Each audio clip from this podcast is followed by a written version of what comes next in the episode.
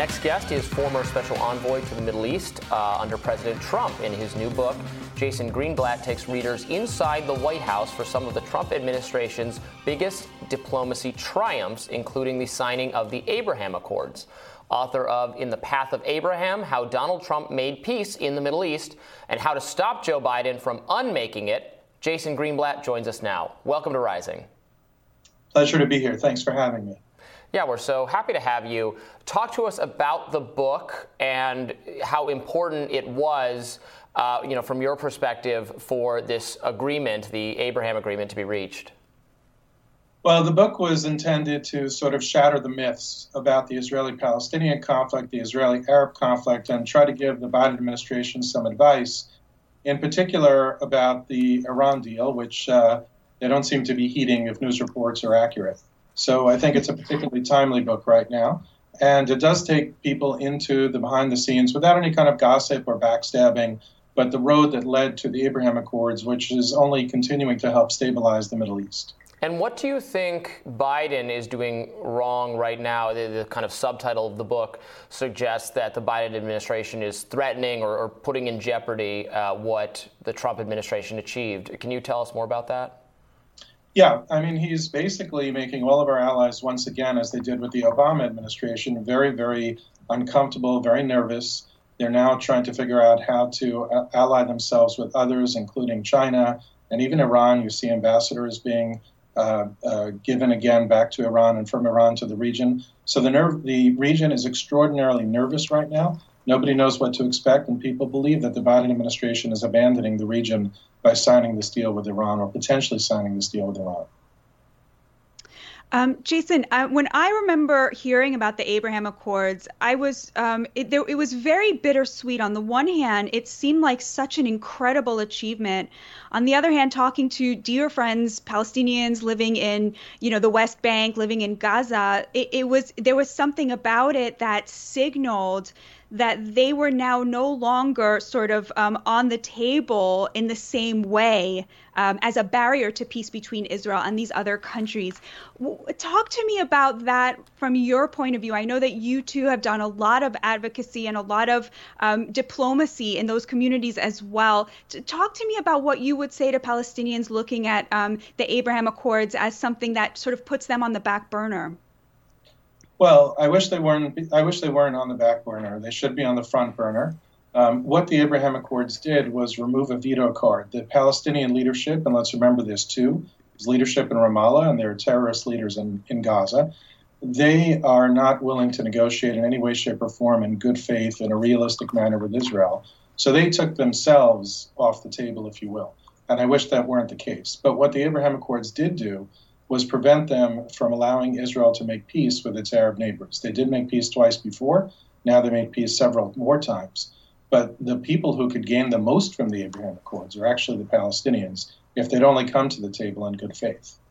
We pulled out of the Iran deal, uh, and I would argue, you know, that itself being a destabilizing uh, move that makes, you know, some kind of conflict more likely. And, and we did that, not Iran. The Biden administration trying to you know get back to some kind of understanding uh, with Iran. I, do you disagree with that uh, that perspective? You know, why should we have gotten out of the Iran deal? What was the reason for doing so?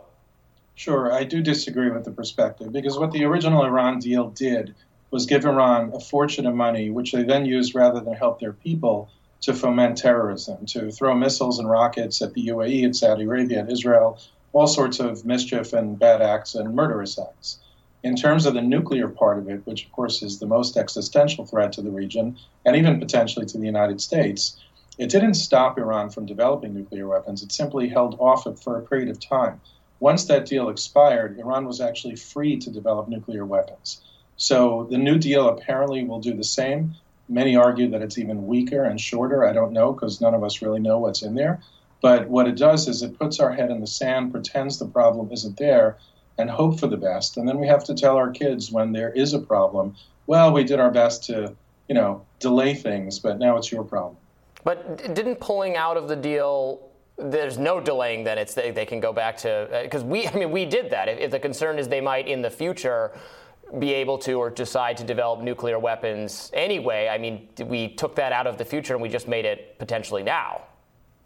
Well, what we do need is a plan B. Nobody seems to have come up with a plan B. It's a fair point, but signing up for a deal that makes no sense is not an excuse for taking a united stand against a regime that wants to murder people around it, destroy Israel, take over Saudi Arabia, the UAE, and others. So you're right. It's not a perfect situation, but at the same time, we don't have um, unity of opinion on this, and that makes it harder to put pressure on the Iranian regime. Do you see the Abraham Accords as a cause or a symptom of this kind of realignment that we're now seeing in the Middle East? And where do you see America's role in that going forward? I see it as both a cause and a symptom, and I think America can play a tremendous role if it stood by our allies, if it didn't disrespect Saudi Arabia, although I think President Biden has started to turn the corner on that. I hope he continues to turn and you know in a big way. But I think America could play a very strong role encouraging our friends and allies to work together against terrorism, against the Iranian regime. At the same time, I think that the region could actually join together even without American leadership. I don't think that they need America now that the train has left the station in terms of the Iran deal. But I'm isn't, sorry. Isn't uh, Saudi Arabia a sponsor of terrorism and violence and all sorts of things uh, just as like Iran is. So I, I, find it interesting that you say we should have a kind of more uh, confrontational relationship with Saudi, with Iran, but not with Saudi Arabia. It seems like you know both are up to no good in a lot of ways. Well, Saudi Arabia is not threatening any of its neighbors. Saudi Arabia is not a terror sponsor state. Saudi Arabia is actually making tremendous strides. I mean, we could talk about the past or we could talk about the future. The future of Saudi Arabia, I think, is extraordinarily bright. Um, you know President Trump very, very well. You've worked with him for 23 years, I believe is the number. Um, you know, in so many ways, he sort of took an axe to the status quo, to the kind of understanding, you know, of the of the expert class about so many foreign policy issues. Um, where did that come from? Where did his his view of what was possible in terms of foreign relations come from? So he had took a view, I mean, a business-like view. If we can make progress, we're going to make progress. If we can't make progress, we're not going to waste time simply speaking diplomatic speak. And that's the view and the approach that we took. We were respectful, we were diplomatic, but we were also pragmatic. And we said, whether it was to the Palestinians or Israel or Arab neighbors, uh, Israel's Arab neighbors and our allies, look, we're here to make progress. Either you're going to help us make progress, or we have lots of other things to do around the world, and we're going to move on to the other things to do. So help us make progress or not, it's your choice. That's that's the approach mm-hmm. of Trump. He's a very pragmatic business person. He knows he had a limited amount of time in the White House, whether it was four years or eight years, and he wanted to make progress. So, on the topic of President Trump. I wonder if we can ask you. We're sort of um, uh, a few days out from the affidavit, the heavily redacted affidavit that justified the raid on Mar-a-Lago being released. Um, I wonder if you can tell us anything, if you're comfortable telling us anything about Trump's character that would shed light on, you know, how how how big of a security risk this posed, what the likelihood is that he took um, things that would have endangered America's security home with him to Mar-a-Lago. Is there any light you can shed on this? um, from your experience knowing him so well? Sure. So we still don't know a lot of facts. It was heavily redacted, as you say. The Donald Trump that I know, that I worked for for 23 years, is a smart guy. I don't think he would have taken anything that would have endangered people, at least not knowingly. So I'm still sitting back trying to see, you know, I'm reading everything, uh, trying to understand what we're talking about. But until we get more facts, I really don't know, and it's hard to take any kind of opinion. But no, I don't think he would have taken anything intentionally that would have, uh, I guess the two accusations are that would have harmed Americans or spies or informants across the world, and some are even accusing him of taking it in order to enrich himself. To those sound not like the Donald Trump that I know. I, I want to push back one more time on the Saudi Arabia thing, just because I think it's an important difference between our, our perspectives. You know, there's the J- Jamal Khashoggi, there's the there's the airstrikes in Yemen that have killed thousands of people, uh, alleged to be uh, non-combatant civilian targets, hospitals, etc. I mean, that looks to me like a, a, a, relationship with a country that is involved in a lot of violence and a lot of bad stuff. So again, I don't know why it's it, should be it seems hypocritical to be like letting them off the hook, as, as Biden now is doing. He's, he's, you know, wants to beg Saudi Arabia for the oil. I guess we're not producing here, uh, but. Uh, to excuse what Saudi Arabia is doing and then to be, but uh, draw a hard line against Iran, again, doesn't make a lot of sense from where I'm sitting. Yeah, well, I agree with your characterization that he's begging Saudi Arabia for the oil that maybe I would say should be producing here. But the two examples, you know, Yemen, Yemen, the Houthi rebels, or really they're terrorists, have been attacking Saudi Arabia. So Saudi Arabia is defending itself, it's defending its citizens. It's the obligation of any country to defend itself and its citizens, no different than when Hamas terrorizes Israel. As far as Jamal Khashoggi, you know, it's hard. Yes, he took responsibility for what was uh, a heinous act. It was a, a really just absolutely horrific act. We don't know with certainty. We know what the CIA says that there's a high degree of likelihood that he ordered it he said it happened under his watch, and we could forever judge Saudi Arabia by that event, or we could also see where Saudi Arabia is going, the direction that it's going, and recognize that it's a very, very important strategic ally in the region. I don't think it's fair to continue to judge a country through the Jamal Khashoggi lens forever. Well, so just just continuing this point, um, one more for for just another minute why is it that um, if Iran is saying it wants that same deal maker treatment that President Trump was able to bring to so many of these other conflicts with such success, why not extend that to them? Why should there be a hard line there um, as opposed to other places? Because the deal that Iran is proposing, and again, we don't know, similar to what's happening with the Mar Lago raid, we don't really know what's going on behind closed doors but by all accounts, what the deal would be would simply allow Iran to create a nuclear weapon in several years. That's not really a smart deal. The deals that Trump was interested in making were smart deals, long term deals, deals that made sense for everybody involved. The deal that Iran seemingly is proposing is uh, something that makes sense for it.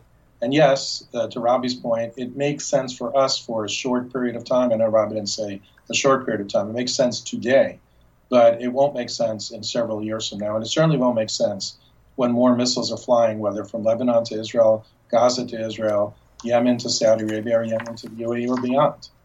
Mm. Well, Jason Greenblatt, we so appreciate you joining us. Again, the book is In the Path of Abraham How Donald Trump Made Peace in the Middle East and How to Stop Joe Biden from Unmaking It. Thank you so much for joining us today.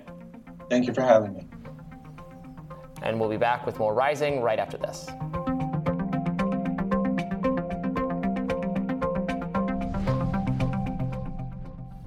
The U.S. is currently in a friendship recession. That's sad with men being the focus. According to a study from the Survey Center on American Life, the percentage of men with at least six close friends fell by half between 1990 and 2021.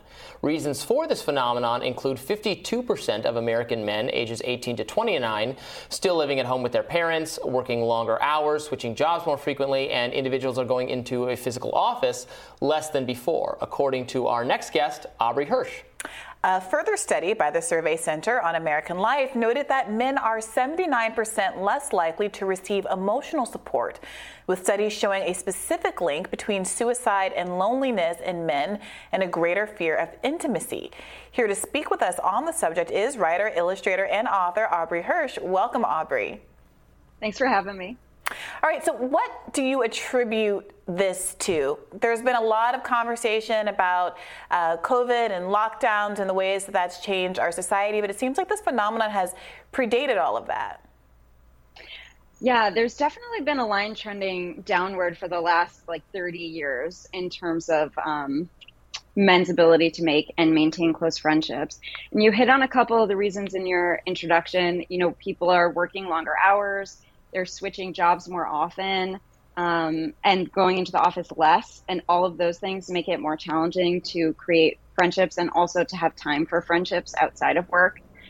Also, people are living with their parents longer, uh, which offers them emotional support in, in the form of their parents. So they're less likely to go out and find it with their peers. And also, it makes less room and space to you know have parties have friends over have just your own private life things like that people are also getting married later but i also found in my research i think a lot of this has to do with the way that we socialize boys into men Um, we teach men that their vulnerabilities are a bad thing, that they should hide or repress their emotions. You know, we don't celebrate their connections. We celebrate their fortitude or, you know, what looks like strength from the outside instead of focusing on those things that you know vulnerability is really the most important thing when you're building connections and building relationships with people. So i think we're also doing men a disservice when we bring them up and it makes it harder for them to connect when they're older.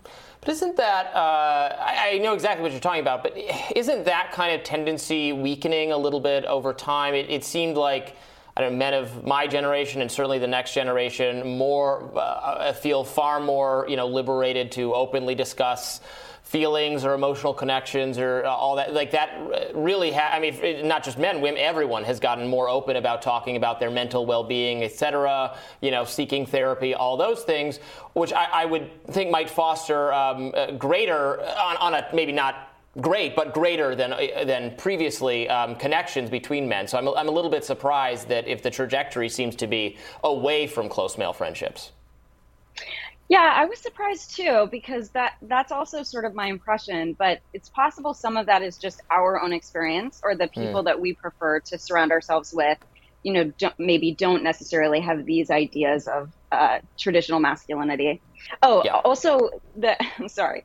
There's also some really interesting thinking out there that uh, men's idea of an ideal woman has shifted really dramatically in the last 30 years. Like it's no longer everybody's looking for a kind of like quiet, compliant, you know, homemaker. People are interested in women in leadership positions. You know, they accept women at colleges and universities, women in power. But the idea of what an ideal man looks like has not really shifted as much in that time. You know, we still look mm. at men as kind of the same way. Hmm. Hmm. I have I have some thoughts and feelings. Well, speaking of the, the kind of um, dating expectations and the effect that our kind of um, uh, intimate relationship expectations of on genders are, are, men and women are affecting this. I'm curious about the effect of online dating, generally speaking, because I definitely have observed people kind of relying on the ease with which you can access kind of short term partners and relationships online um, as a substitute for keeping in touch with friends who are often now further away than they used to. People are very mobile for their careers. The friends that you met in college might not end up in the same state as you. You don't end up in the same state as your parents. And there is a way that if you want to be occupied on a weekend, you can hop on an app and be occupied with someone that is ultimately probably going to be a much shorter term presence in your life than a, a friend. What do you make of that? Yeah, that's really interesting. I, I didn't look at any research that talked about the effect of online dating on this phenomenon specifically, but I definitely did look at a fair amount of research that talked about uh, women as tending to do things together kind of face to face or like mm you know, interfacing together, talking to each other, even if it's on the phone or via Zoom. Whereas men tend to do things shoulder to shoulder, you know, sitting hmm. together and watching sports together, going on hikes, you know, doing kind of physical things. So, I mean, that would certainly kind of go along with what you're saying about how if someone's not physically there, it's maybe more challenging for men to make those connections.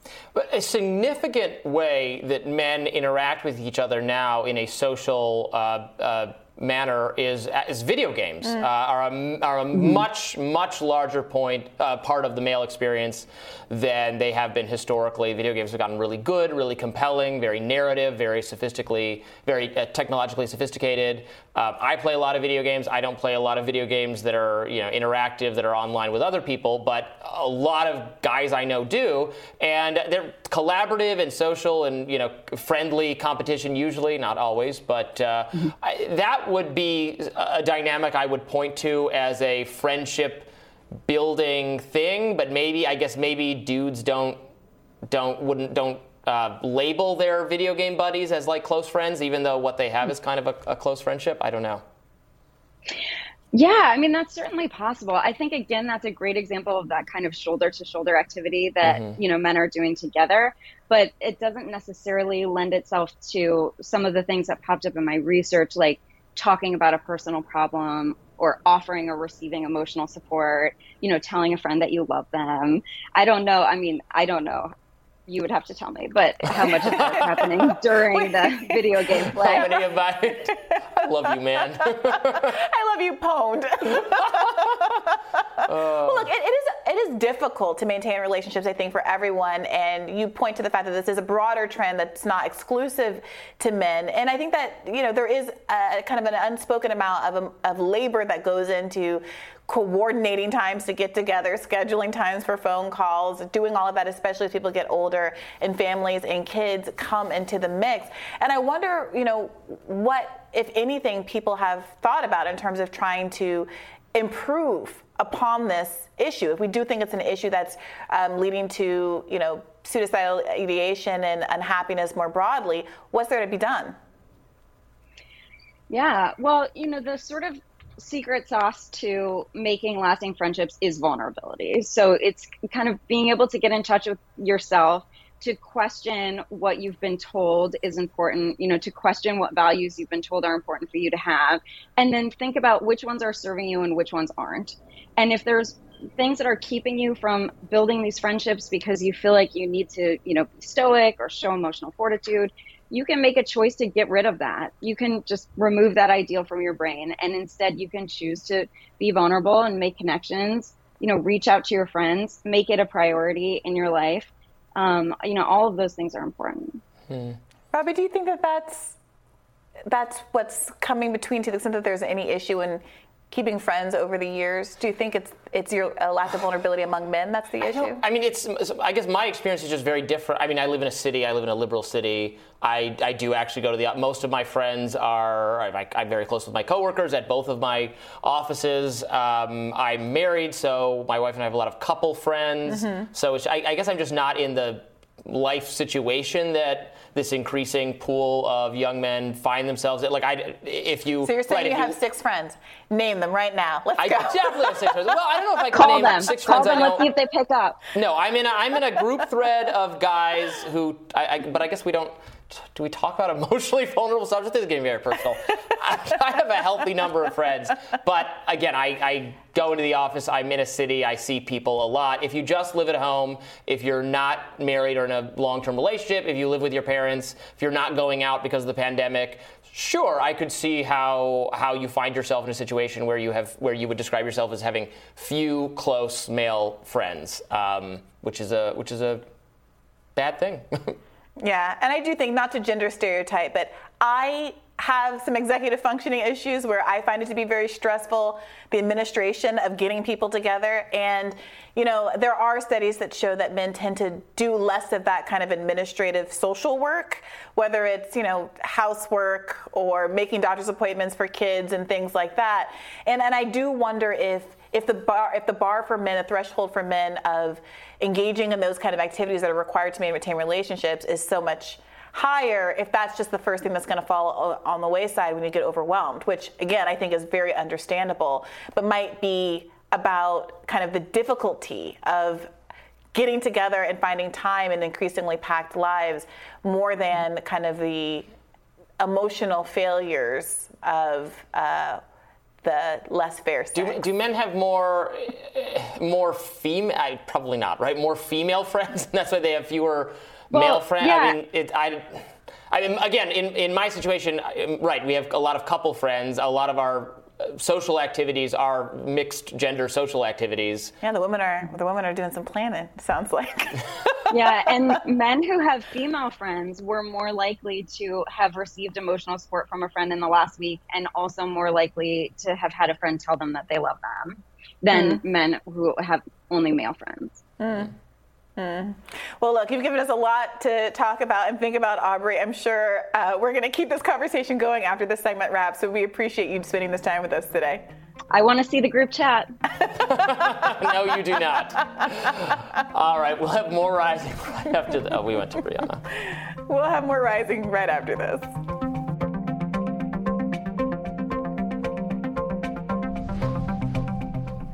The state of Rhode Island is tackling the rent crisis through a new $10 million private program that will use COVID 19 stimulus money to build mixed income public housing. As reported by Ricardo Gomez in The Lever, the pilot program is just one part of the state's Create Homes Act, which would use $300 million of American Rescue Plan Act funds to create a new state housing department, realigning public spending with the public good. Joining us now to expand on that is fellow at the Lever, Ricardo Gomez. Welcome to Rising. Hi, thank you for having me. Ricardo, help us understand what the experience of the housing crisis is right now, more broadly, but specifically in, Rhode Island. What are renters uh, up against? Well, um, the situation in Rhode Island is is much like many places. Um, rents are on the rise, and there's not a whole lot of relief. Um, this is for a number of reasons, which is um, a that the any new housing units that are being built are are being built at um, market rate. Uh, landlords are increasing uh, prices uh, without consultation. Um, a response is there's been um, a rise in tenant rights organizing, tenant unionization, but at the same time, um, landlords in Rhode Island have also been forming um, basically lobbying groups to sort of combat that, combat those efforts. Um, yeah, this this is um, I don't know. I, I think I, would say that this is a very similar experience uh, that people are facing in a lot of different places. Okay, well, how does uh, how does creating a new housing department help alleviate this problem? Well, so uh, over the last couple of decades, the primary program for building affordable housing has been the Low Income Housing Tax Credit Program, uh, which largely gives private developers um, tax tax credits. So it incentivizes housing developers um, um, who are seeking profits to build housing. What um, what the public developer program would do is equip the state um, to to take over land planning, land acquisition, and the actual building of housing units. Um, this would mean that the way that we're organizing collectively to build housing is, is not motivated by um, profits or by private developers seeking to get public resources, um, but instead is, is for the goal of simply creating housing. So, um, creating this um, public developer program um, getting it off the ground through the pilot program is a step of creating like one coordinated uh, system of uh, creating housing for the public that isn't motivated or driven by profits, but um, for addressing a very basic need, which is the need for, for housing. Well, can you help me understand why it is that the federal uh, housing program, the LIHC, the Low Income Housing Tax Credit Program, is so susceptible to these uh, private developer interests, but ha- the state level program won't be? Yeah, well, I would say with the LIHTCs, there's a fundamental misalignment of public spending and public good. I mentioned that in my piece. Um, basically, there's very little oversight of, of these actors. Um, the housing that they do build, which is supposed to be affordable, uh, is um, has like expires um, like over 30 years. Uh, any affordable housing that they build will will basically convert back into market housing. Um, the the difference is that under a, a public developer model, um, the housing won't have expirability.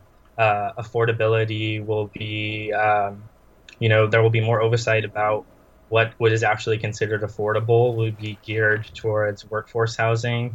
Um, by by definition, like the LIHTC program is set out to incentivize people who are looking for profits, right? The the public developer program is is sort of made more democratic by allowing um, a public uh, entity, which you know is is is subject to the interests of, of people um, to oversee the building of, of, the housing rather than letting um, private actors um, regulate things and drive things. It seems kind of wild that this federal program would have these obvious flaws in it. If expirability is the issue, why is that the, why is that the case. If there are not the right incentives and conditions put on building that are actually motivating more low income housing to be built as opposed to the for profit higher income more profitable housing why is not that not built in the federal program? You know is it uh, lobbying interest? Is it you know what, what, what, has there not been a lot of public scrutiny about uh, the the LIHTC uh, model yeah, maybe. I mean, definitely public scrutiny, but also there are a lot of money. There are a lot of people getting a lot of money from um, this program. Uh, you know, there were investigations done recently that saw that uh, the the program is rife with corruption. People take money that is supposedly going to be going to uh, developing housing and will spend it on on dinners with clients. Um, the, the, whole program um, when when you have a program that is oriented around uh, letting private actors who are seeking profits determine something as basic as housing like there are just some fundamental problems there. And you know this goes back to in the 30s and 40s when the federal government was initially expanding things like the the uh, like HUD uh, building public housing um, that shifted in the 70s and the, in the neoliberal period to giving um, more control over housing to these private uh, private actors building the housing. So I don't know that shift is really important. Um, the lack of oversight is really important, but also just like the fundamental um, alignment of interests, which is they're seeking profits, not housing. I don't know that that I, I, don't know about the situation in Rhode Island specifically, but in other places where there is not enough housing, a large or uh, affordable housing, a large contributor to that problem is just that there's not enough housing in general, often because of zoning, local uh, local actors who who oppose new development regardless of you know what if it's going to be affordable or not. Uh, an expansion of the housing supply would drive down uh, prices, even if even if the new developments aren't specifically designated for affordable housing. Sometimes some aspect of them are affordable. Um, is there any? Is there? I, I, Rhode Island's a very uh, small state. At the local level, are there are there you know zoning actors and uh, histor- you know historical preservation boards, that kind of thing, standing in the way of having more housing?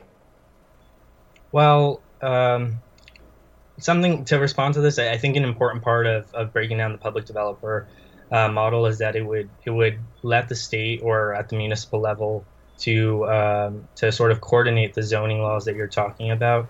Um, there there are a lot of like the, the developers have a lot of um, interest in making sure that those zoning laws aren't designated to actually building affordable housing.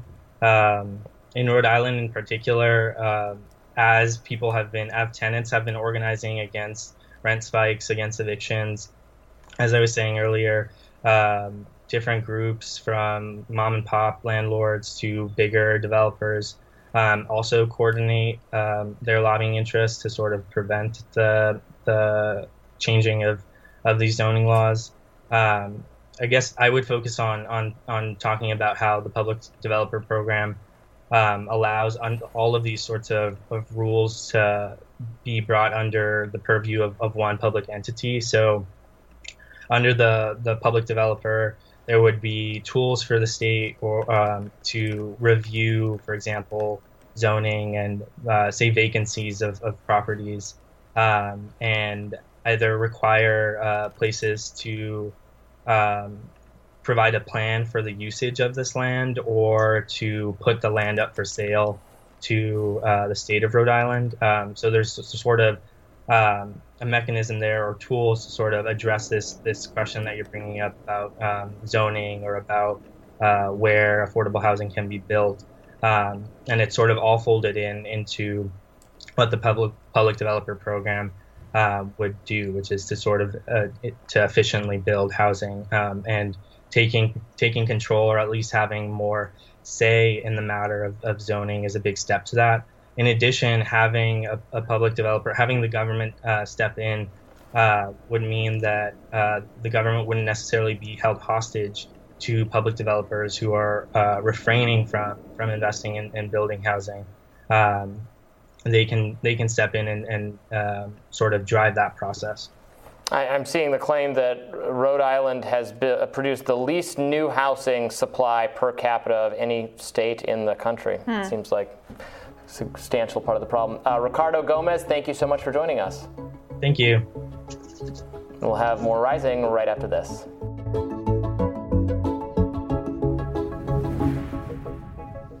A Chicago billionaire gave the largest known political donation to a political advocacy group in history worth 1.6 billion dollars, according to new reporting from The Lever. 90-year-old Barre Seid gave the massive sum to a nonprofit run by Leonard Leo, who co-chairs the conservative legal group the Federalist Society. Andrew Perez joins us now to discuss further. Andrew, welcome to Rising. Thank you. Thanks for having me.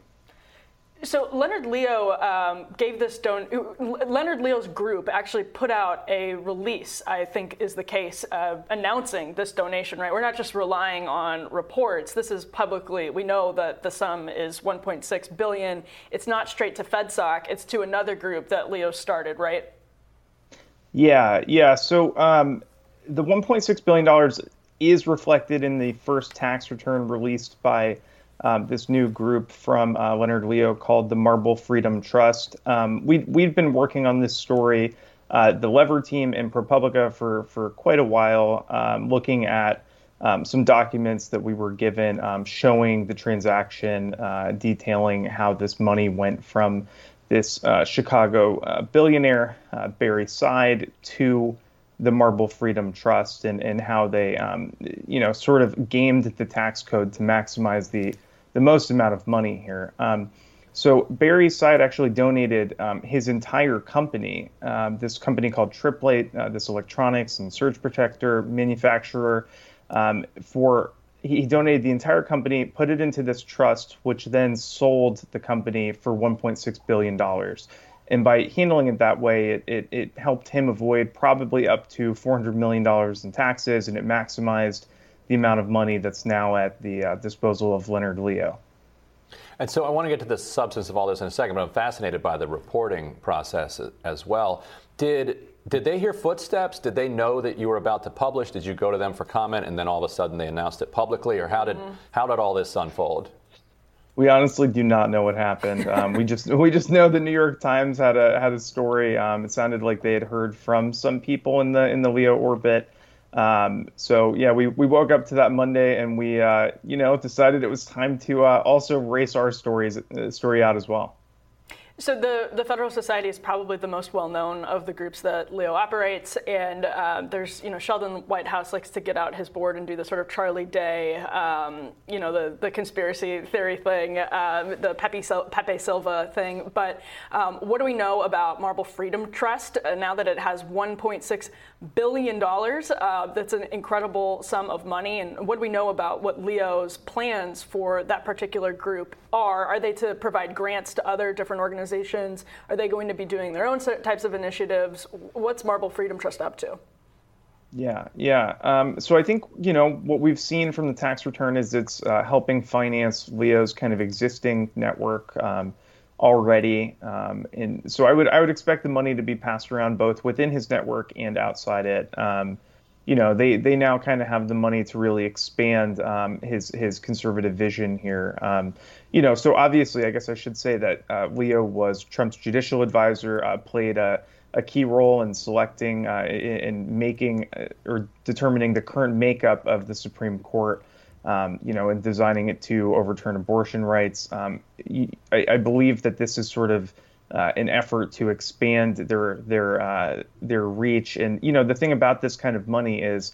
Um, you know you, you can spend it over time if, if they're if they're uh, smart with it they can really just kind of spend it over time and you know maybe not even tap into the kind of uh, original principle if uh, if if they invest right and emily i want to ask you more of this because like who, who's leonard leo and like what are they going to do with this money like yeah. and were you surprised you're like wow this is a lot of money yeah. and this can transform what they do or you're like well they already have a ton of money and this will just make them a little bit more supercharged this is a, a truly incredible sum of money and I, am sure andrew can speak to that too covering this sort of thing i mean i sort of work in the conservative movement i work for a conservative movement group uh, part-time similarly and, named but not uh, connected. Oh, the Federalist. Right? Yeah, I also work for Young America's Foundation's mm-hmm. National Journalism Center part time, and uh, Leonard Leo is a really well respected man in the conservative movement, been around for years, and on the heels of the Trump administration getting three justices confirmed. Mm-hmm it's not entirely surprising that he's where a huge sum of money is going because that, you know, if, you, are in the conservative sort of donor circles, I imagine is a huge selling point.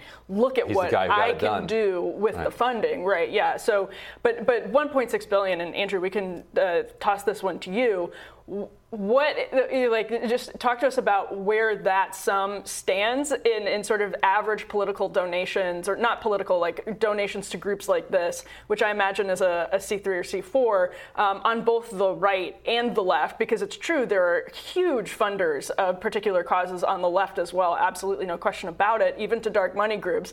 Um, but 1.6 billion is is a pretty unbelievable sum yeah yeah well so as best we can tell to date, Leo's kind of existing network, not counting the Federalist Society, had raised about $460 million uh, since since 2005, which is again not a small sum, but you know this is nearly four times that. Um, and then you know how it compares kind of within the within the kind of liberal and conservative movements. Um, the closest comparisons would be, you know, there was like this 1.5 billion dollar donation to a George Soros group called the Fund for Policy Reform. Um, more recently, there was a 1.2 billion dollar donation to a nonprofit um, that's uh, run by Chase Koch, who's uh, Charles Koch's son. Um, and you know, so this you know exceeds those. Clearly, Barre Seid didn't have that level of money, um, but he did manage to package his entire company into you know the biggest one-time donation that we've ever seen. Mm-hmm. Yeah, it's a, it's a windfall. Staggering, just a staggering amount of money, and and maybe Emily would be able to answer this too, but so w- once he's successfully overturned Roe v. Wade and then he's taking abortion rights back to the states where it will be fought over there, is this money then going to f- flood into state legislative races somehow so that Republicans can then pick up state legislatures and then they can ban abortion, you know, in places that haven't banned it yet? Is that is that the vision, or what? What's your sense of where this is headed? Um, well, so you know, the Leo Network has been the, the biggest kind of long term financier of the Republican Attorneys General Association. I would assume that you would see some of this flood into those races. Um, you know, they've also been active in state Supreme Court races in, in the past. Um, they have funded the Republican Governors Association a bit. They have donated some to the Republican State Leadership Committee.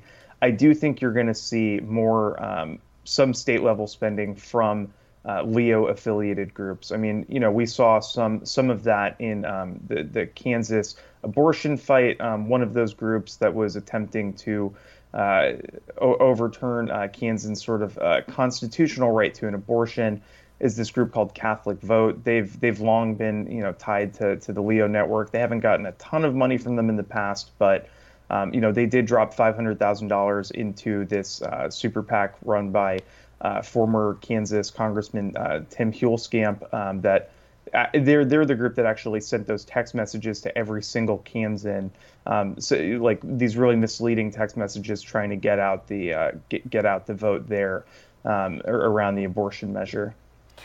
It's interesting because uh, when Dobbs came to the court and there's that waiting period, um, it, a lot of people on the right were actually very anxious that the sort of FedSoc approved judges were not going to be uh, the, the right people to overturn Roe and that they would um, flake, basically. And, and, so there, there was some sort of skepticism, I think, of the, the Federalist Society crowd at that point and Leonard Leo at that point. Obviously, those fears turned out to uh, not be uh, in, entirely well placed on the right. Uh, but all that is to say, Andrew. Uh, another element of this, perfectly legal, um, but you can probably explain how this donation uh, was structured in a way uh, to minimize any taxes that would be owed. Uh, from my understanding, everything that was done was just with, within the tax code, but within the tax code, when you have uh, lawyers who can help you stay within the tax code.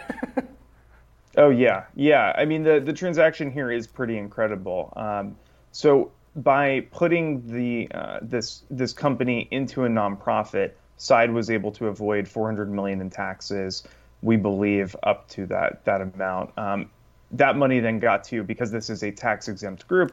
It all just stayed with the nonprofit. There was there was no tax on on the sale here. And you can, you, I mean, you know that for a fact too, because you know the company was sold for 1.6 billion dollars, and that's how much money went into the Marble Freedom Trust.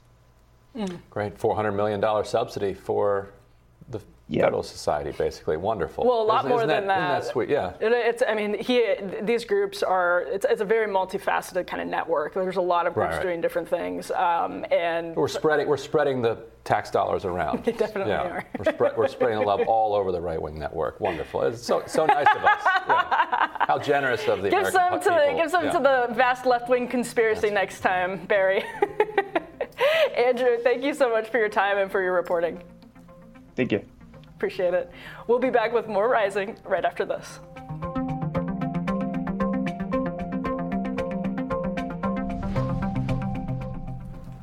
As CNN seeks to reinvent itself amidst flatlining ratings, viewers unhappy with the network's rebrand voiced their dissatisfaction this week causing the hashtag boycott CNN to trend on Twitter. One jaded CNN viewer tweeted, quote, good morning to everyone who agrees that if CNN has consciously decided to push Republican positions, it's time to boycott CNN. I'm watching MSNBC exclusively now. Joining us now to weigh in on the network's growing pains is host of the Katie Halper Show and co-host of Useful Idiots podcast, Katie Halper. Welcome. Hi, welcome. And that, of course, was Brooklyn Dad Defiant, who is a paid, a compensated. Um, what's the what's the non-offensive term for troll? Uh, bot, shill. Bot, shill. Uh, was that Ru- that was Russia? Commentator.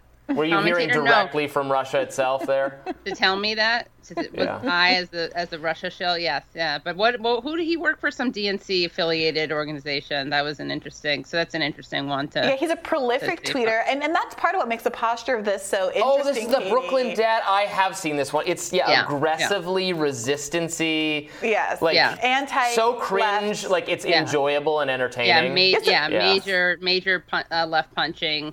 Uh, yes. Not really good at ch- paying child support either. Oh, Katie. well, look, this, right. this, is this is the first flag in his Twitter bio. The Ukraine flag. Not surprised. to to a team, look, Katie, this anyway. is what's so interesting for people who see the, the left as a monolith to understand the posture oh, here. Oh, yeah. Because in right. some ways, CNN is being pushed to the left by people who are only maybe marginally to the left of the coverage that's being offered there from our perspective. People who think of C- MSNBC as the height of what right. should be progressive coverage, you know, working class coverage in the United States of America. You know, so how should people who are, I think, more sincerely invested in having more representative coverage, how, how should we approach this? Is, this? is this a boon for the left or ultimately just a call for CNN to go back into uh, the same silo that MSNBC is in. Yeah, I mean, I think it's an interesting example of how, once again, the terms left and right can be kind of limiting and what does the left mean. Mm. But just for context, in terms of what happened specifically here, so um, CNN was bought out by Discovery, which is now uh, Warner Brothers Discovery. And Discovery's leading individual shareholder and uh, board member is John Malone, who's a libertarian. He is a Trump donor.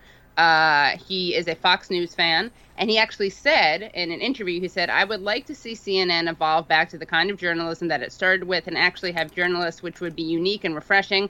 Fox News, in my opinion, has followed an interesting trajectory of trying to have news news. I mean, some actual journalism embedded in a program schedule of all opinions. So that's the the new uh, ownership, basically, right? Now, Discovery's CEO is David Zaslav and he has said that he wants CNN to be different from quote unquote advocacy networks. Now, CNN's new president, Chris Licht, had told the staff, his st- staff, to stop using the term the big lie to describe Trump's lie that the mm. election was stolen. And uh, the New York Times reported that Licht told staff he wanted to book more Republicans and conservatives on political shows to offer a wider range of viewpoints. Note, by the way, it's not that he wants to actually book any actual progressives, but that's another point. The AP reported that Licht made it known internally he's not interested in conflict between CNN and Fox News on the network. And uh, the CNN New Day anchor Brianna Keilar had uh, attracted attention for detailed critical pieces on Fox, but they have stopped since Licht took over. So this all kind of came to a head for a couple of reasons, but one of the big things that happened is that Brian Stelter and his show Reliable Sources was canceled.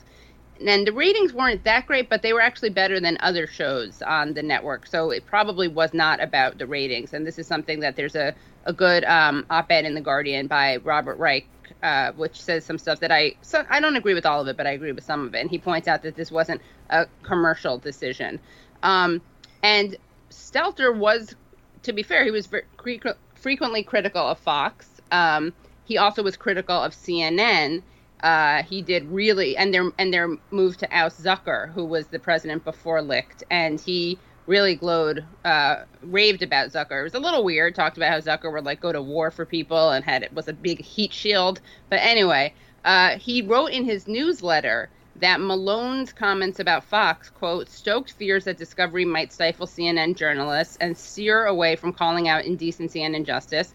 And he said, the people who say that the Zucker era CNN was lacking in real journalism clearly were not watching CNN directly. My best guess is that they were watching talking heads and reading columnists complaining columnists complained about CNN. And yes, I'm including John Malone in this. So he was, you know, I mean, that was a little risky, and I, I admire that he said that and that he was critical of the people who were basically uh, the new bosses of the network. And he was critical of Trump, and he was critical of CNN, but he also, we should be clear, was not a very uh, critical in general voice. He was, you know, he pushed Russiagate, he was pro-war, he was, you know, very much supportive of the Biden administration. Now, I do think that this new leadership of CNN is means that the the network is moving even more to the right. But we should also acknowledge that CNN has a pretty disgraceful recent history. Ironically, they played a huge role in um, promoting Trump with tons of free airtime. There are these famous examples of pathetic examples of CNN cutting from a Bernie speech. To be fair, so did other networks, but they cut from a Bernie speech to go to Trump's open, uh, empty podium. Mm-hmm. He wasn't there, but they wanted to make sure they were there before he got there. I guess they also, instead of um, uh, CNN, instead of broadcasting a Hillary Clinton speech on unions, they were at Trump's empty podium. And Trump himself said, I get better press from CNN than I do Fox. Now, there are other examples of CNN being egregiously unethical, as we probably know. Uh, Donna Brazile, who worked at C- was a CNN regular, gave uh, the Clinton campaign debate questions ahead of time. Um, there was a, a very bad anti-Bernie bias. Uh, there was even a protest called Occupy CNN because it was so uh, terrible. And um, so now we have this boycott uh, CNN hashtag that's gone kind of viral. But uh, what's interesting is that a lot of people are pledging their like undying loyalty uh, to MSNBC.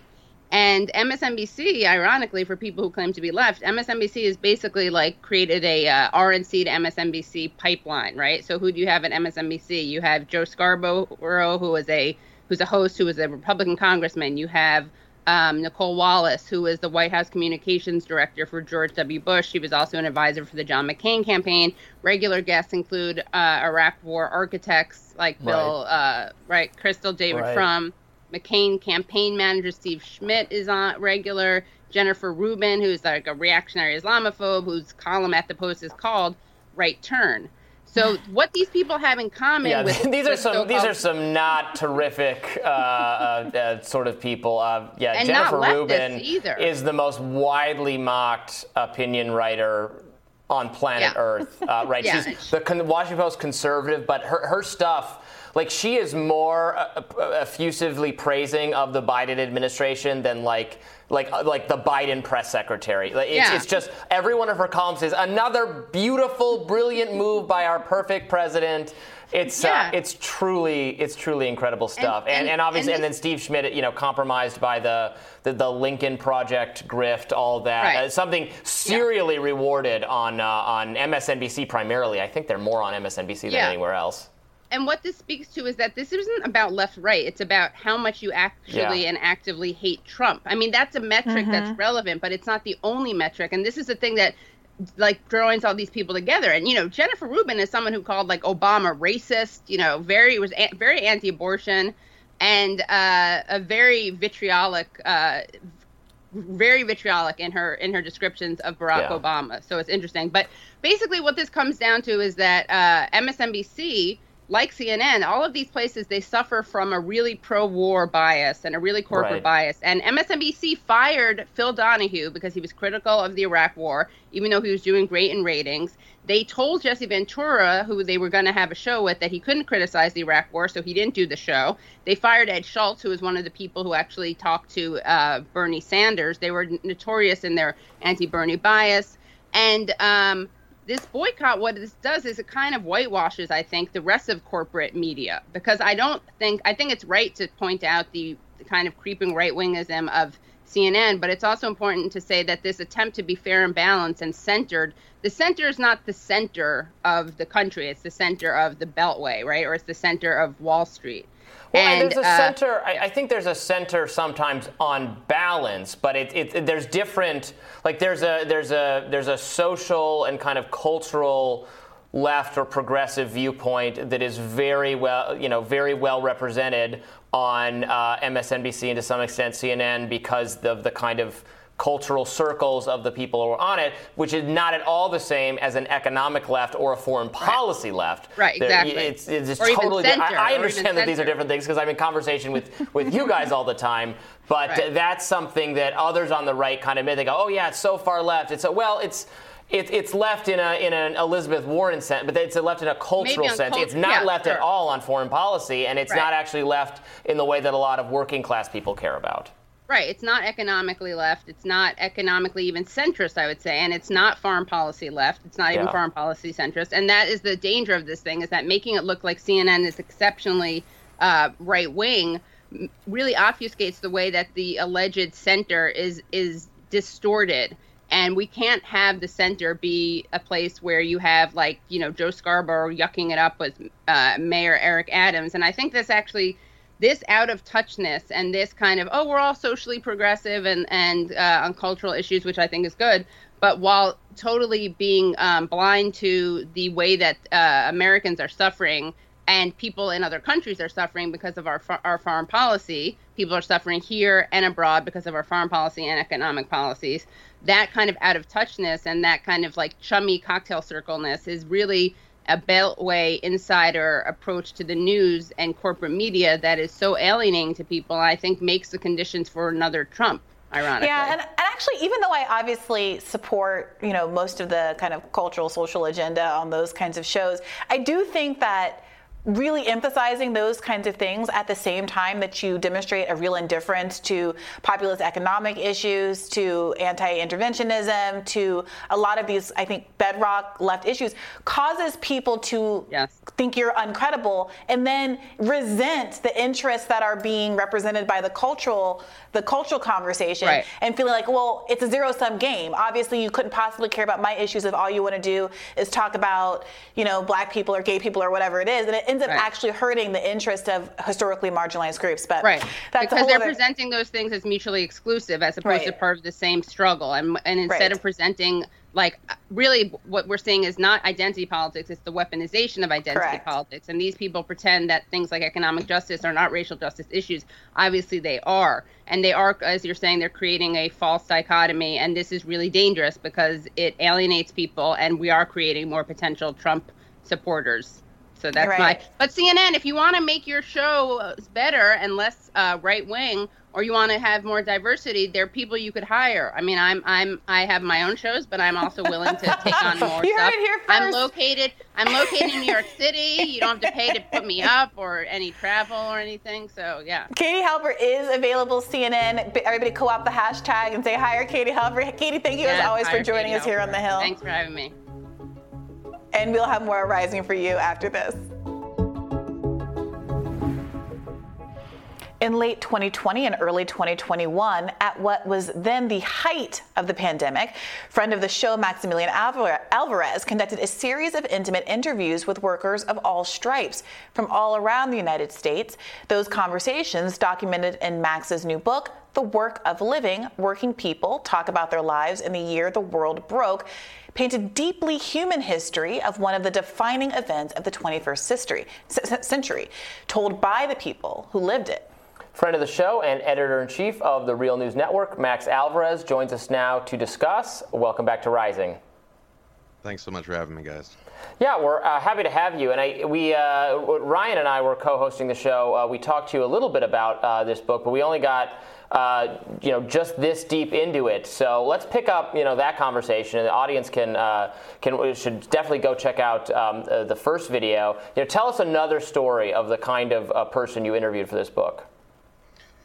Yeah, I mean, uh, again, thank you so much for, for having me on to talk about it. The first time and this time, and I apologize to everyone that that first time that we talked about it, I gave a lot of like discussion about the motivation of the book, but I didn't get to focus on the meat of the book, which is the workers, right? The workers' stories. I'm I'm I'm like a broken record every time I'm on this show or another show. I always say, don't listen to me, listen to the workers, right? So if you buy this book, which I hope that you do. I hope that people read it. Um, you know, you will find interviews with 10 different um, workers from around the country working in different types of industries, coming from different walks of life, and all of whom experience, you know, in different ways the, the onset of COVID 19. Um, and, you know, I really wanted to try to have these interviews be like the ones that I do on my podcast working people right? And and the focus of that has always been you know on the lives jobs dreams and struggles of our fellow workers. And because I want people to understand that there's so much more to working people than just a name tag or a job title, right? I, there, there's so much history and heart there, and you see that in these interviews you know, I speak to Nick, a, a grave digger in New Jersey, who talks about his experience burying people um, in the first uh, months of COVID 19 and how the number of burials exploded by like a factor of three. And he describes what it was like to work in that environment, what it was like to navigate the grief uh, uh of other families, the fear that he had of contracting this virus. But also, you know, he's a human being. He talks about the skepticism that he had um, about the media and, and, you know, its reporting on COVID 19. I wanted all of that raw human stuff to make it in the book. And i think that if you read these stories you see first you know again just just how deep and complex and beautiful and valuable every single human life is. But on top of that you realize how much hard work it took to keep society afloat during COVID-19 pandemic when, you know, the other systems that we had entrusted to take care of us were in fact failing us, whether that was the unemployment system that had been hollowed out and cr- and like buckled in the early days of COVID-19 whether that was you know a ppp program that just basically ended up being bosses stealing a bunch of money from taxpayers and not paying you know workers to stay on the payroll like they were supposed to whether that be companies like Amazon making a marketing ploy out of calling their workers heroes and granting them hero pay, and then suddenly ripping that away just weeks later, even though workers continued to work and die in those warehouses, right? You you really get, I think, a ground level sense of what working people went through during this horrific time, but you also see just how heroic people are on an everyday level, how much love and care it took from our neighbors and our coworkers and family members to keep this from being worse than it actually was. People brought food to each other. People found ways to be in connection with each other even if it was virtually, right? We found so many ways to take care of each other because ultimately we are all we have. And I think that that really comes through in the book. You see, like I said, all of the essential labor that people do on a day to day basis to keep society afloat. And I just want people to always remember that and to carry that lesson forward uh, into the future. Yeah, yeah, Max, it's it's been a really interesting week because there's been a discussion about working people. And in some ways, um, whether or not they benefit from this newest policy from Joe Biden, the student debt cancellation. And there's a lot of jockeying, as there is in many political contexts, to speak for working people. And I think all of us, myself included, could do a lot better to have people from different kinds of economic backgrounds in particular interviewed directly on these kinds of shows. I know that I personally am so grateful for having a call-in show where I do get to talk to people outside of my own bubble on, a, on a, at least biweekly basis. But I wonder what you make of some of the, the tenor of the conversations that get had where a lot of people, all of us who are, many of us who are in the situation where we're able to be newscasters and journalists and, and speak for others and write about others aren't necessarily from the milieu that we are representing. And I wonder when you're talking to people and they're telling you in an apolitical way about their experiences and what they want without the, the gloss that comes with, you know, news coverage, how do you reconcile how they're being presented in the media and how they're seeing themselves? And to what extent do the kind of typical political frames that we all work with end up emerging as you're trying to elicit these stories?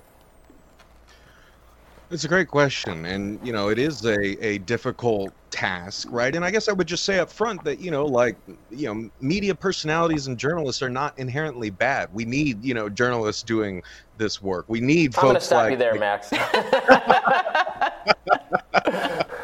I was, I was about to pay you both a compliment with the point one thing, but like you know, like we all yeah have a role to play. Some of the workers that I interviewed watched this show, and mm-hmm. they told me that they reg like when I reached out to them, they were like, "Oh, I know you. I watch Rising." Mm-hmm. Right. So there is you know important stuff there. But I would say for all of us, as I've been beating this drum, you know, for years now, um, you know, it is not our place to ventriloquize working people. It is our responsibility to lift up the voices and struggles of working people by letting them speak for themselves. I said this on uh, your show, Bree, and I was very grateful to have the opportunity to do so. My editorial strategy, whether it was when I was an editor at the Chronicle of Higher Education, now editor in chief at the Real News Network, or host of my podcast, Working People, or now author of this book, my editorial strategy uh, uh, and my editorial duty is let the rabble in, let people speak for themselves, give people the opportunity to hear directly from their fellow workers about what they're going through, how they're making sense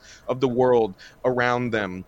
And I think that, you know, a lot of people in the media don't want to do that because they know, in fact, that like their own agenda might be upended if working people are actually let in the room and given the opportunity to refute their BS talking points. And I think that one of the things that I'm really proud of in this book is that I, I do give people the space to say their piece, right? I don't try to steer people, you know, like into a political territory that I think that they need to be in. There are a lot of views expressed by the workers I talk to that I don't personally agree with, but that wasn't the point of the hmm. book. The point of the book was to capture them and their lives and their impressions. And so, you know, I am going to constantly be on this crusade to get outlets to have working people write op eds, interview working people for longer than just a two minute soundbite, because again, there's so much more to us. And I will also doggedly pursue and, and berate other uh, uh, um, pundits who feel that they have been deputized to speak for working people without actually giving working people the chance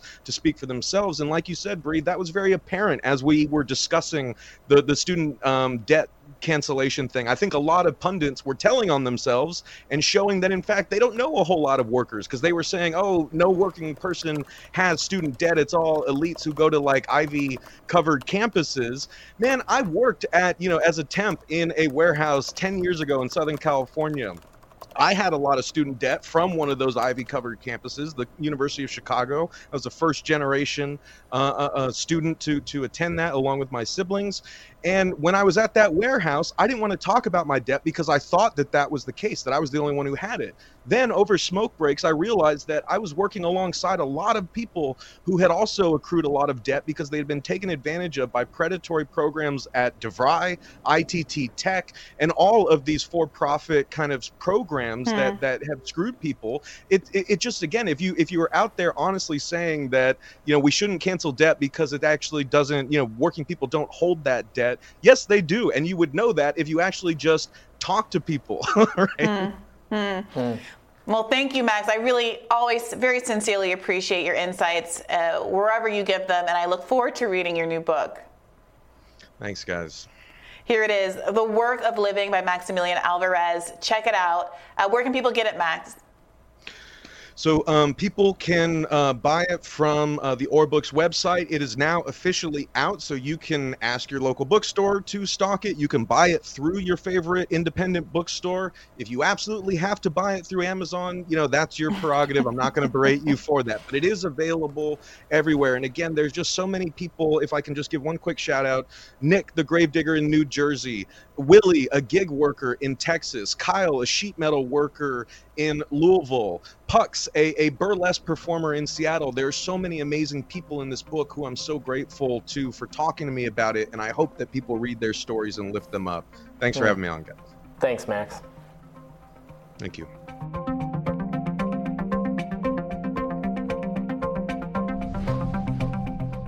Social media users are reporting that eBay is locking the accounts of users who sell over $600 worth of products until they submit their social security number for IRS reporting. The notice on eBay reads As of January 1st, 2022, the IRS now requires us to file and send a 1099K form to everyone who sells $600 or more. Please update your information so we can start sending your payouts and avoid other account restrictions. According to the New York Post, only 4% of the agency's $80 billion in new funding will go to customer service, despite their pledge to use the cash to, quote, help taxpayers. According to the Washington Post, the bigger scandal is that right wing threats against agents have been mounting.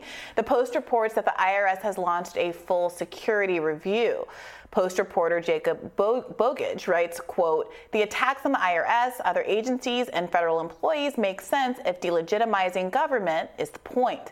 Meanwhile, Post columnist Dana Milbank for the opinion section says questioning the agency is part of the right's fascism problem. Quote, violent anti government rhetoric from party leaders targets the FBI, the Justice Department, and the IRS. A systemic campaign of disinformation makes their supporters feel victimized by shadowy elites.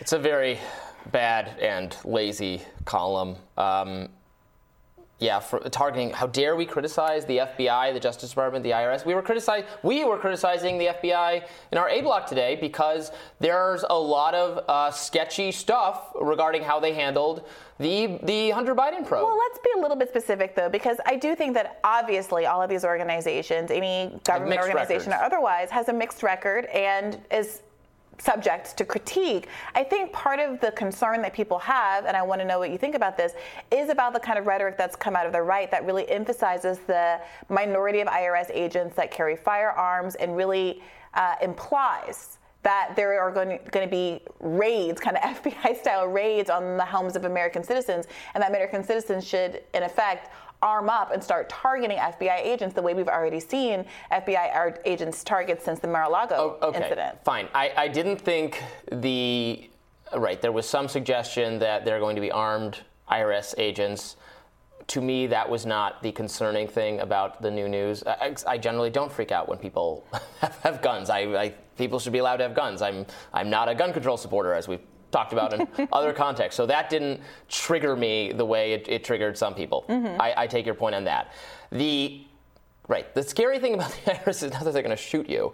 They're they're going to make your life more difficult by tying you up in more procedures. Or they're going to make it harder for people who who earn a living doing a you know not I just work a nine to 5 mm-hmm. job, but I make my income. Maybe I I do rideshare sometimes. Maybe I make stuff and sell it on eBay. On Maybe eBay, I do yeah. all these various things. Yeah. And the concern is the IRS is ha- adding a lot of muscle. It's saying it's adding muscle so it can really get those rich sons of sons of a gun who can you know screw people who, who don't yeah. pay their fair share of the taxes. But as we've seen previously, it's so much easier for the IRS to go after you to make your life more difficult. That's complicated, Robbie. Like I, I know it's a chicken I, and egg problem. I'm sympathetic to that argument. I and when we first started talking about it on the show, you know, you can go back and listen. I was very sympathetic to that. But I also think we have to reckon with the, the numbers that we have and the statistics that we have, which are the best thing that I think we can do to predict what's going to happen with the uh, increased funding. And the funding increases that are being proposed or that have been passed in the uh, Inflation Reduction Act are literally returning the IRS to the numbers that it had 10 years ago.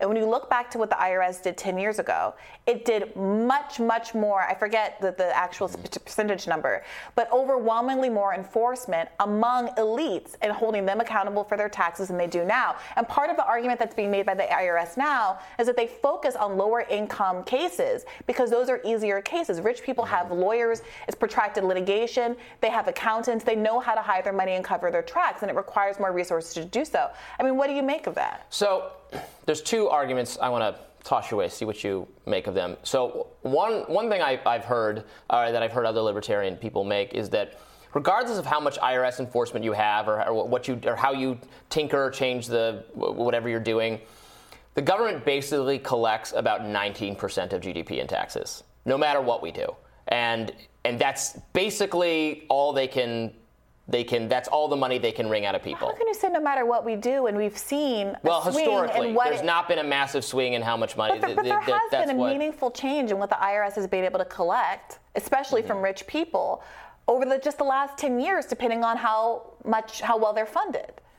The other thing would be so my argument would be we need to we clearly need to make the tax code simpler 100%. because it is so confusing um, and it's more confusing, the, the, the, fact that it's confusing, rather, impacts um, people with less financial means 100%. more because wealthy people can afford tax attorneys to to legally not pay their. T- I mean, they're it's yes, it's not, they're not all doing committing crimes. They, are doing things that are perfectly legal. Yes, and they spend their right. money to lobby to make sure that right. we don't simplify the tax code. The government knows how much you owe every month. That's how they I do know. it every, every Why year. can't they just tell us? They could just tell us. But they, the very rich people right. spend a lot of money to make sure that that doesn't happen, and all of the banks and tax preparers also spend a lot of money lobbying to make sure that their services don't become obsolete. Yeah. So this this is true. the problem. It this, is a huge problem. I mean, my taxes problem. are. I mean, I'm a privileged person. You're probably like this too, though. If you have freelance income, if you yeah. have a variety of income sources, which a lot of you know journalists and media figures do, it starts to get darn complicated. Yeah, this is the first year that I'm going to really have to be dealing with that. I'm not looking forward That's, to it. It's a mess. it's an absolute mess. Right. So I think we're, we're in agreement on that. That there there is some tinkering happening here around the edges that is, uh, you know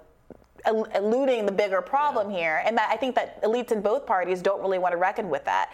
I do think we have to take a little bit of a wait and see approach to see what happens with the staffing up of IRS agents. If it is true that they come after little people like folks spending $600 on eBay mm-hmm. and don't go after the big dogs, I will be right there with you objecting, and we should keep an eye on this and have accountability. But I also think we have to deal with this. This is from um, Representative Andrew Clyde um, from Georgia this month on the House floor. He says, think about it. If the left will weaponize the FBI to raid President Trump's personal residence, they will surely weaponize the IRS's new 87,000 agents, many of whom will be trained in the use of deadly force to go after any American citizen. You know, uh, Rick Scott, uh, chairman of the National Senatorial Committee, uh, says um, IRS hires will need to be ready to uh, the sorry, the IRS's words. Sorry, the IRS needs to be ready to audit and investigate your fellow hardworking Americans, your neighbors, and your friends. You need to be ready and to use the IRS words "willing to kill them." I mean, this is the kind of rhetoric that the the article is pushing back on.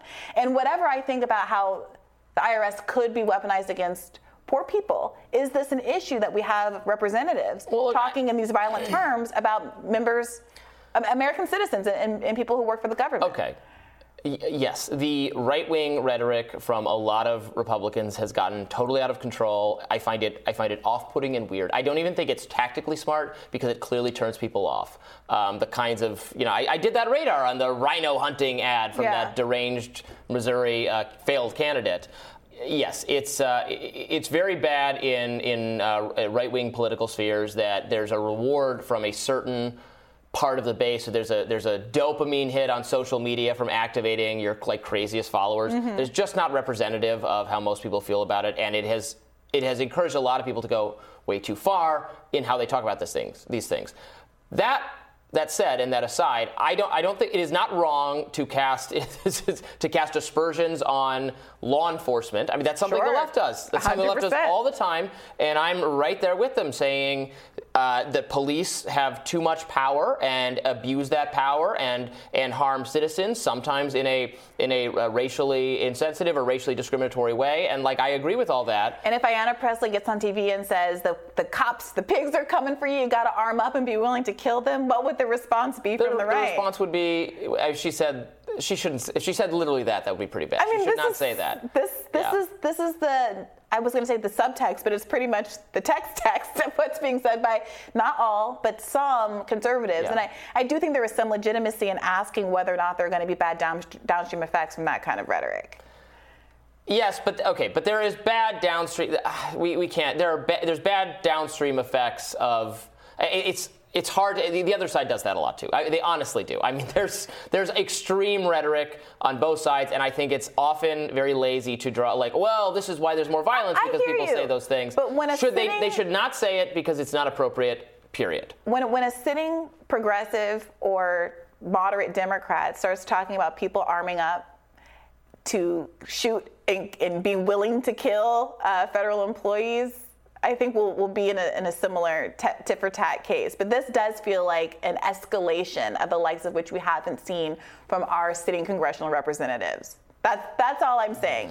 The underlying concerns about the IRS, I'm perfectly willing to entertain, but I do think that this represents, you know, this mean, ongoing political rhetoric has shift. always been pretty. Uh, there was maybe a period of time when we were much younger where there was a lot less, I, I guess, anger in our uh, political uh, system. But uh, the things that can, a hundred or two hundred years ago, right? It was all trying to human. Somebody beat somebody with a cane on the steps of the steps of the Capitol. Not not in not in twenty not in 2020, but in uh, but in 1863 or whatever. So.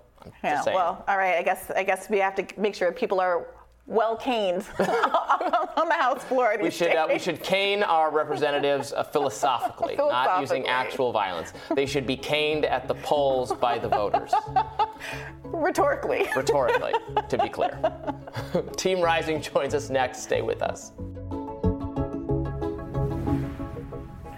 Right, well, a new article from Bloomberg in the headline says women who stay single and don't have kids are getting richer.